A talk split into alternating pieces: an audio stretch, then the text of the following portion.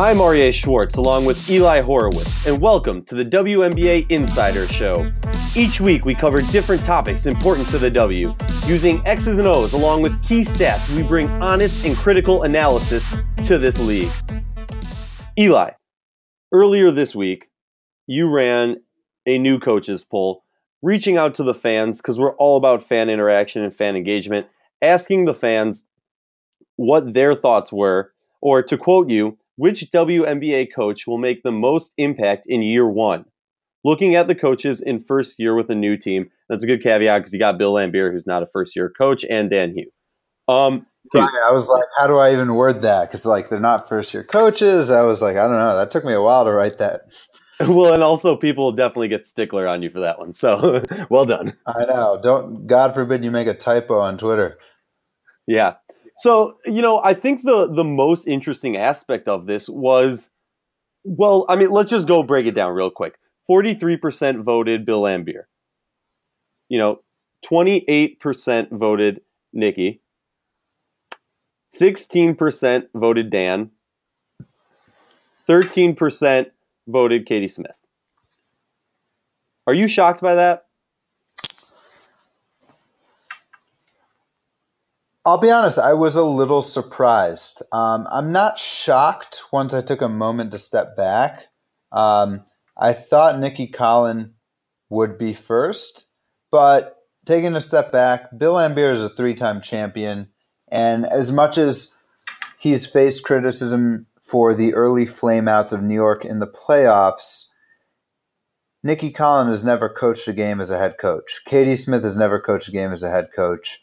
And if you're comparing Laimbeer and Hughes, Laimbeer has more hardware. So I think that is probably about right, at least on, on the surface. What do you were you were you surprised? I mean, all right. Uh, if if you listen to the show and if you know who I am, uh, you know I got my criticism of Bill. I I think it's a tricky. It as much as you well worded it, it was still a tricky poll, and here's why. Bill Laimbeer is coming to the worst team in the league, team getting the first round, the first pick of the draft.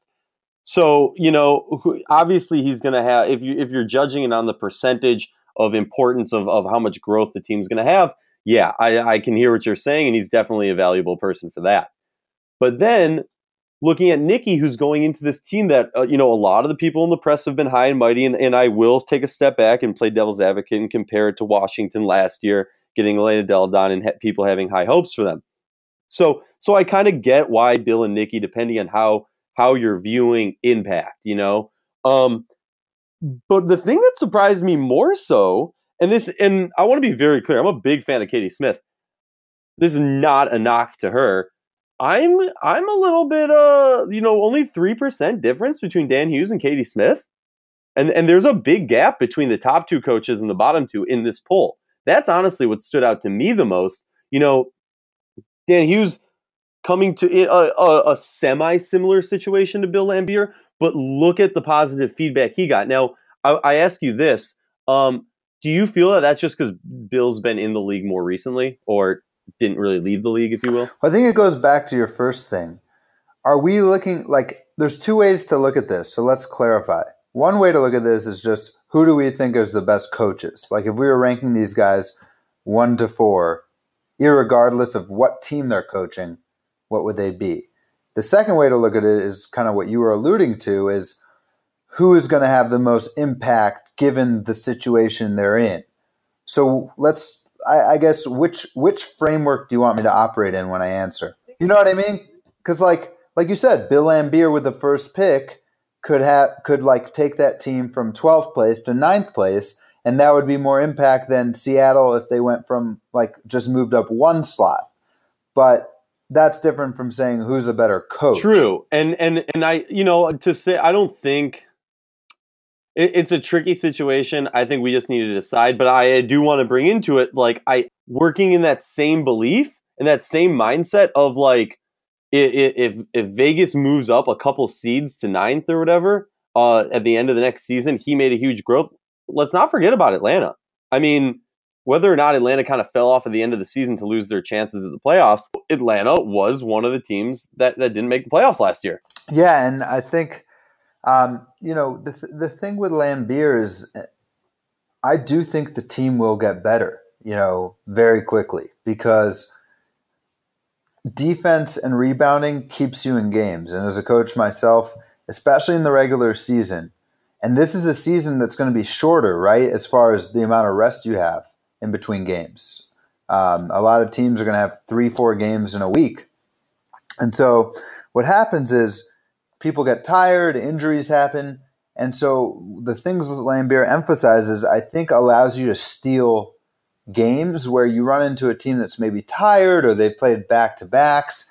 And if you're defending and rebounding, you have a chance. So I feel like they will just be a lot tougher of a team right away. Nicki Collen, on the other hand, we've all spoken very, very highly of her, and I think part of that is because of the culture she's coming from in Connecticut. But I want to ask you there is a lot of personalities on this team. You have Angel McCoughtry coming back. You have Renee Montgomery, who's a new face.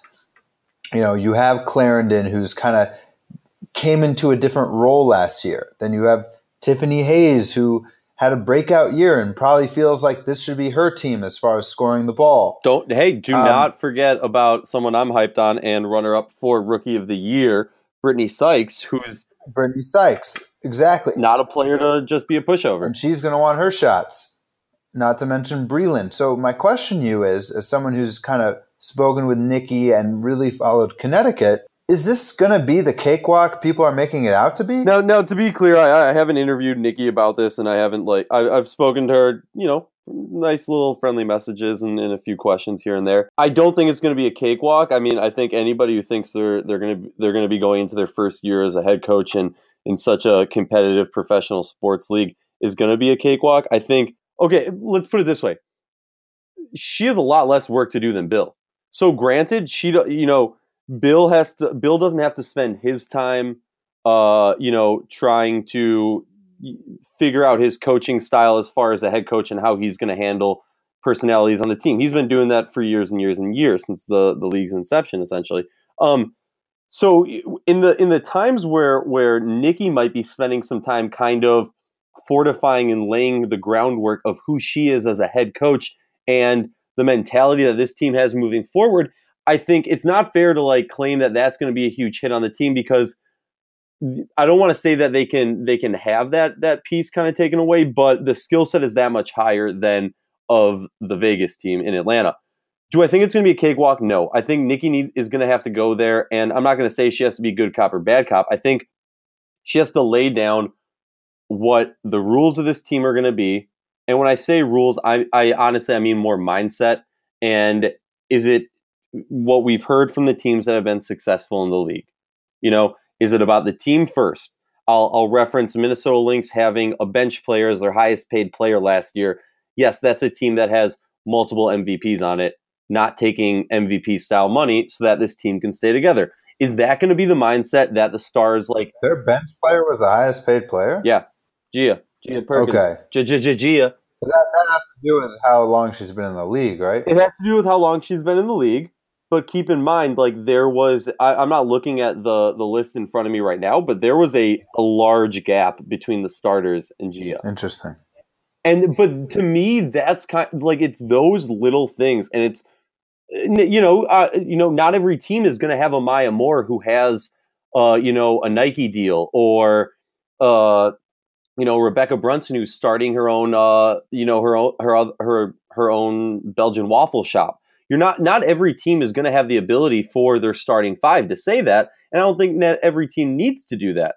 What I will say is she needs to take a, a page out of what her team did last year in Connecticut, which is it was a selfless team. It was all about the bigger picture and making that jump. And now, as much as people can say that Angel McCoughtry might have some attitude, and and there is something to be said about that.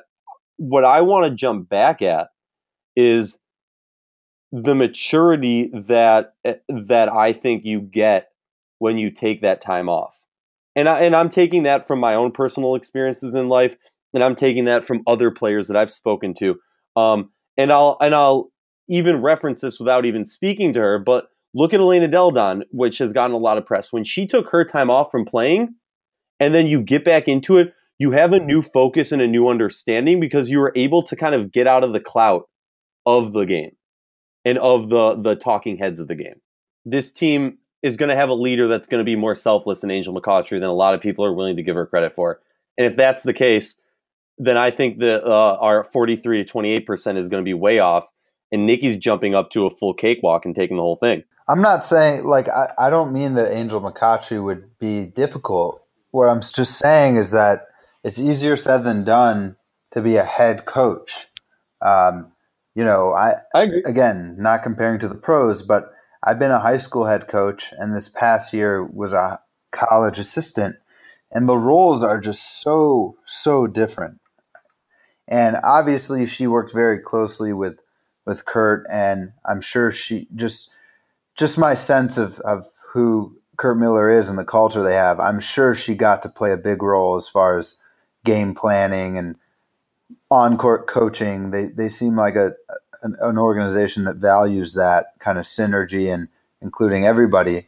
So I've no doubt in my mind she's prepared to do the job. I just think at the end of the day, at least from my vantage point, the assistant coaches are typically the ones the players go to to vent and and and, and to establish more of a relationship with whereas the head coach is that person that has to hold people accountable at all costs and kind of be okay being that one at the top. And, you know, they say it's lonely at the top sometimes. Now, I can't speak directly for what the dynamics were in Connecticut. I'm not in that locker room, but I'm just saying that the difference of a head coach and assistant coach is very different.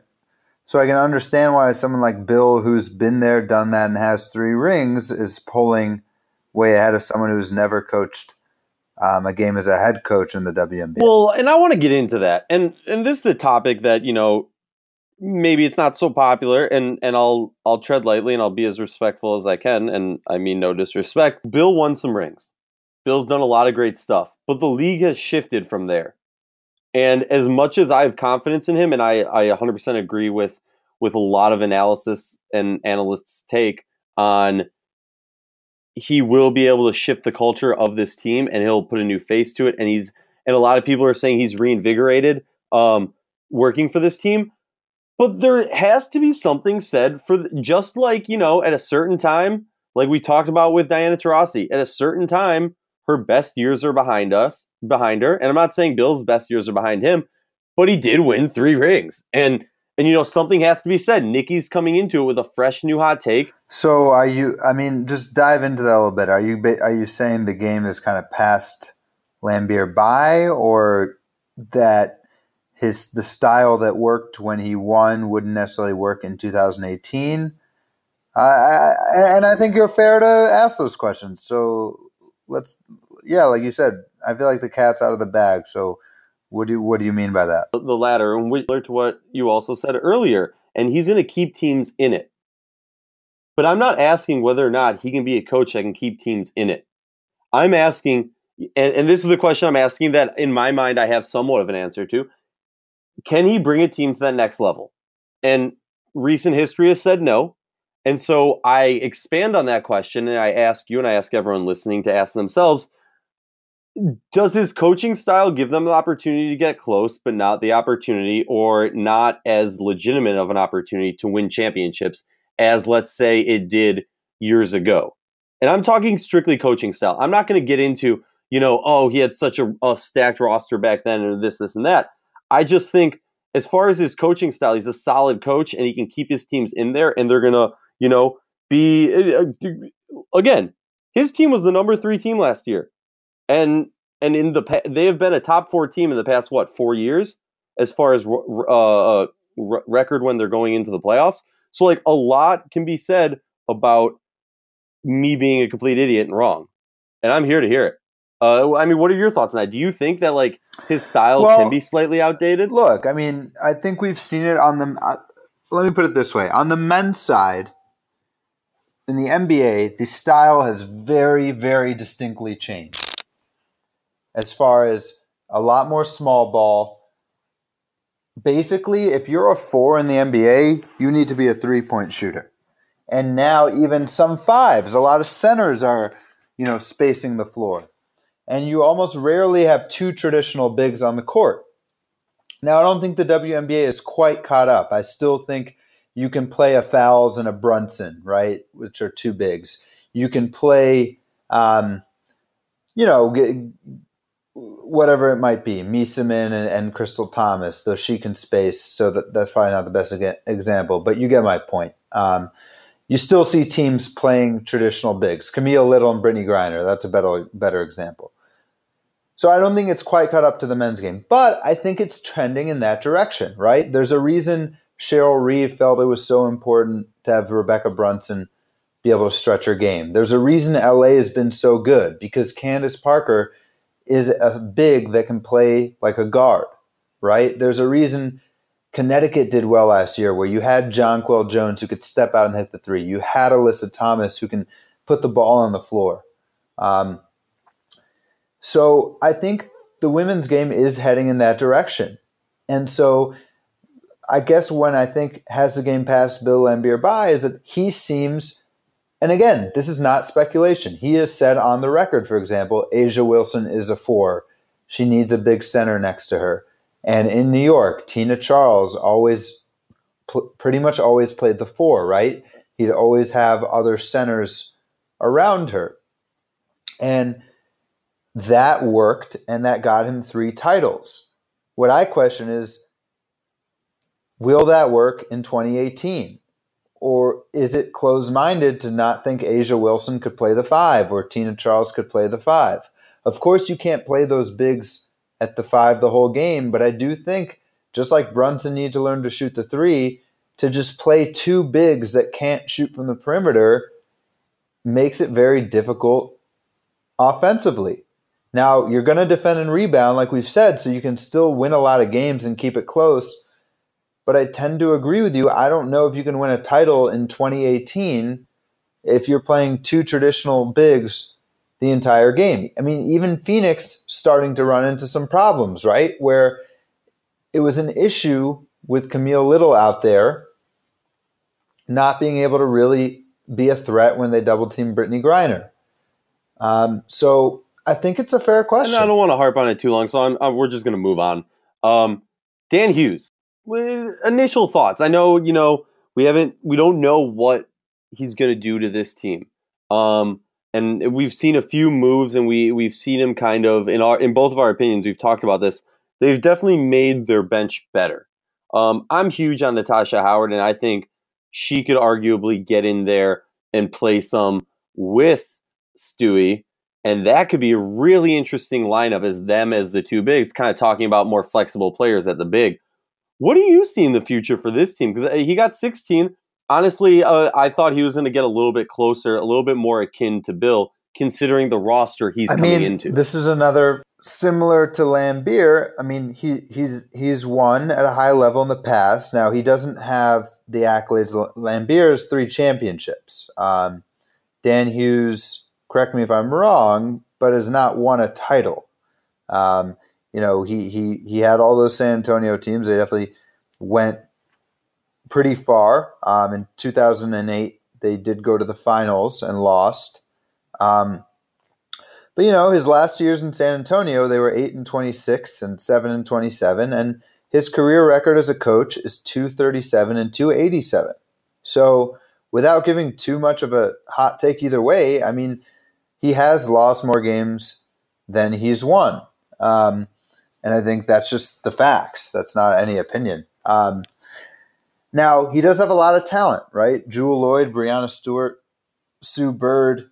Um, I think the issue there is like this is a team that has enough talent to make the playoffs as they did last year, but their defense was not good. And so I think what you have to ask is can he really be a game changer? Can he take this team that is a six, seven, eight seed type of team and make them a contender? And that's where I just I don't know. You know what I mean? Like is he really going to bring something new and modern that's going to kind of unlock what they have? You know, or is he going to kind of play it safe and go back to what he's always done?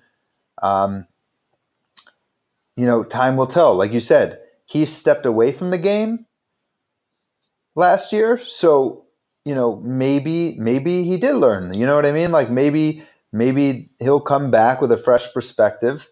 But again, we've said before on the podcast, like I'm just more a fan of seeing new people get opportunities. So that's why I think both of us tend to be a little bit higher on a Nicki Collen because of what we think she can be versus kind of what we've seen in the past of some of the more veteran coaches. Just to kind of finish up on Dan, he did win, you know, some of his accolades. He was a two time WNBA coach of the year, but again, that was in 2001 and 2007. It is important, I think, as far with them, to uh, the Seattle Storm and Dan Hughes, to, to keep in mind the expectations that people had for this team going into last year. And in all honesty, I don't think it's a stretch to say how shocked uh, commentators and people paying attention to the league were to see how bad Seattle played. And just, and I mean that in the sense like, the, yeah, they didn't play that well, whatever. They were just, you know, n- at no point did I see them get the right footing to kind of catapult them to where a lot of people predict, pro- projected them to go. A lot of people before the season, I was not one of them. I was excited about them, but a lot of people were high and mighty on them, saying they were going to be the young team that really jumped forward. And what we ended up seeing was Connecticut was that team that did it. So I think it's important that with them, yes, there there's an obvious issue, but remember, two years ago they were like on the precipice of making that jump from being a team that has a couple vets who have two young great stars. Yeah. But but hear me out. Hear me out. To actually defend Seattle, but Seattle a little bit, okay. In 2015 was Jenny Boucek's first season. They were 10 and 24. Then in her second season, they go 16 and 18. They make the playoffs. They lose to Atlanta in the first round. But I think because they made the playoffs in her second year, suddenly there were these huge expectations.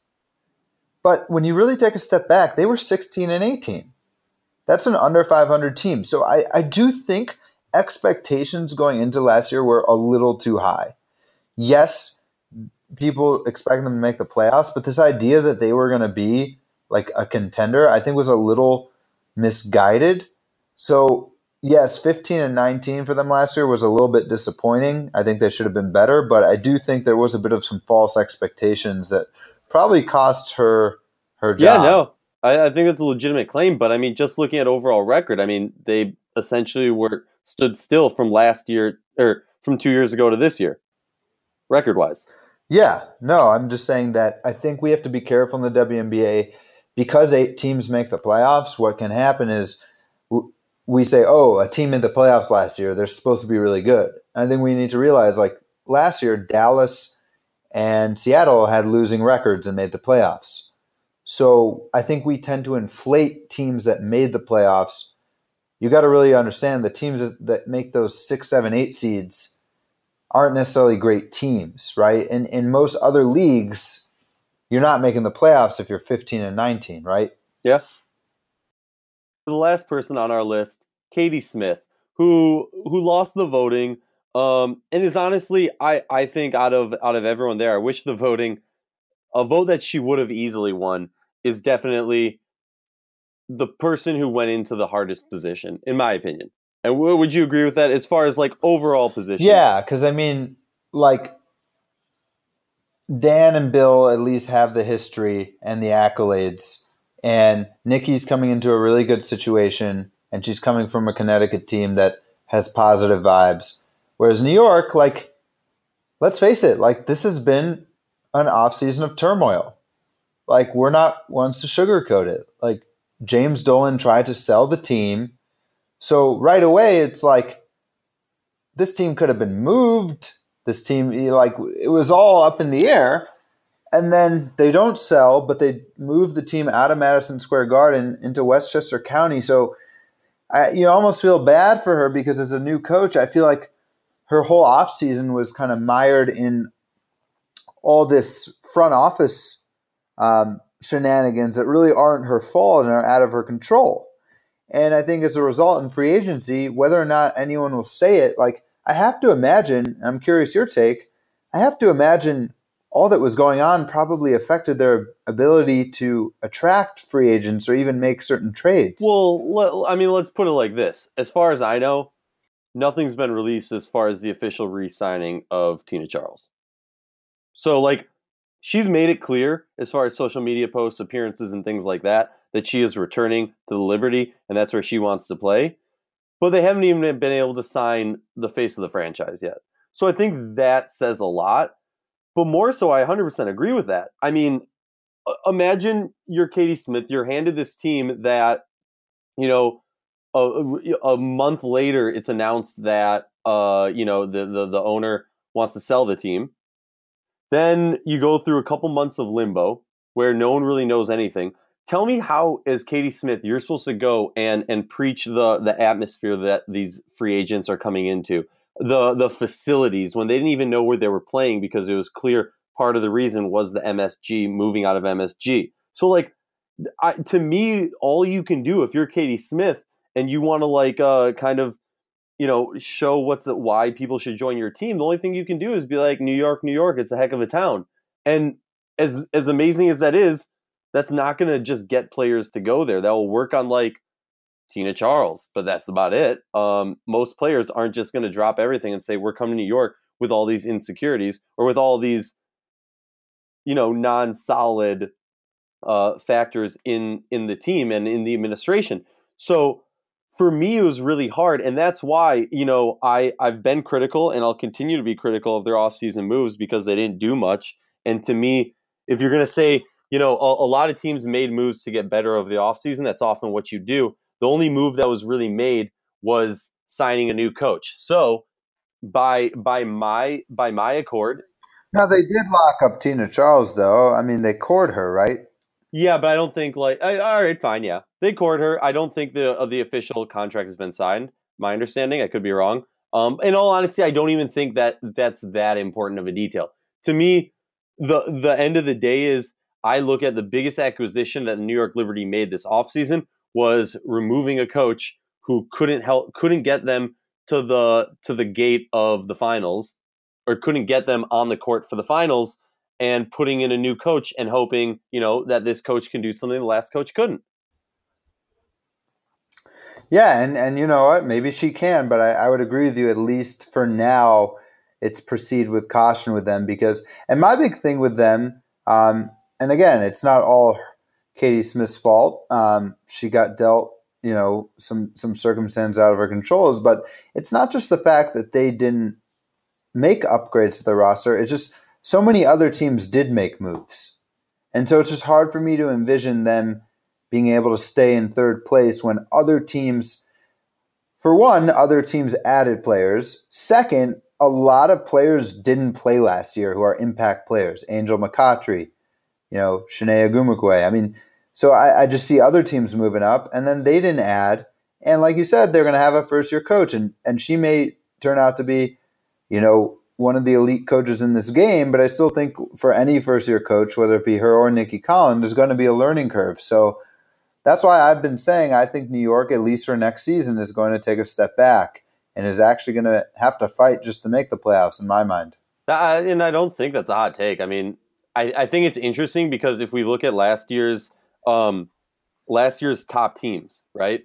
It was Minnesota, LA, then New York, then Connecticut. Okay. And out of all of those, and and Connecticut's the only one that kind of worked their way up there. And you kind of often people, I don't think, and myself included, give the proper respect to the New York Liberty because I just think about it in any other sport or with any other team that consistently is a perennial, uh, you know, top quarter of the league or top five of the league team is making the playoffs.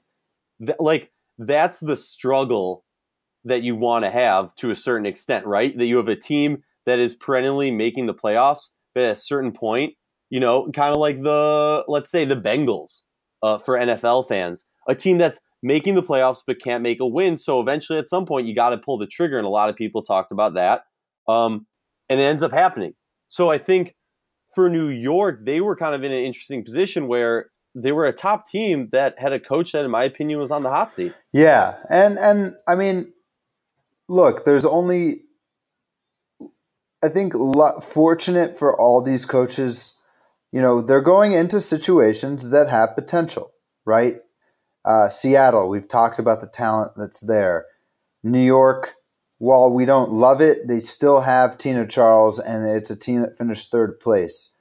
Um, Nicki, we know all the talent there. And then even Vegas, like, yes, that's a rebuild. It's going to take a couple years, but you have the first pick in Wilson. You have Kayla McBride. And if they get back in that draft next year and add like an Asia Durr, I mean, they should be pretty set. So I think the good thing is we'll be able to tell which of these coaches are really delivering because I think it's not like an Indiana or even a Chicago where it's, man, they really got to do a lot of roster stuff to even judge the coaching. You know what I mean? Like I think we'll be able to tell. Like especially I look at like a Dan Hughes in Seattle, man. Like we should be able to tell within one season, kind of like, is this working out? Well, folks, that's it for this episode. I'm Aryeh Schwartz, along with Eli Horowitz, and it's been the WNBA Insider Show. Again, we use X's and O's along with key stats, and we bring honest, critical analysis. Tune in next week